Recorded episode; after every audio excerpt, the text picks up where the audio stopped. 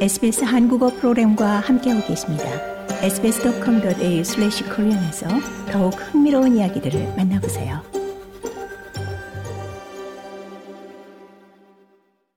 호주 중앙은행이 오늘 실시한 2023년 첫 금융통화정책 회의에서 호주의 기준금리를 다시 0.25% 인상시켰습니다.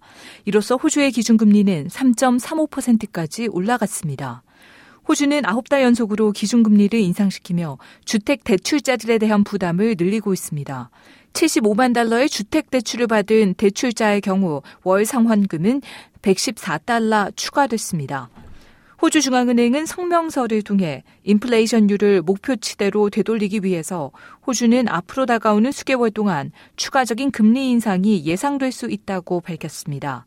짐 차머스 연방 재무장관은 의회 질문 시간에 정부가 높은 인플레이션에 집중하고 있다고 언급했습니다. Each of these interest rate rises which began before the election have put extra pressure on Australians and put extra pressure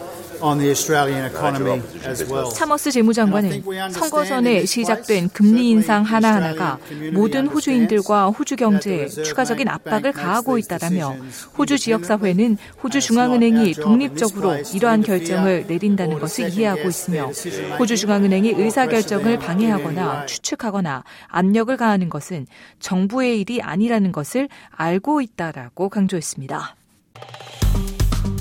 좋아요, 공유, 댓글, SBS 한국어 프로그램의 페이스북을 팔로우해주세요.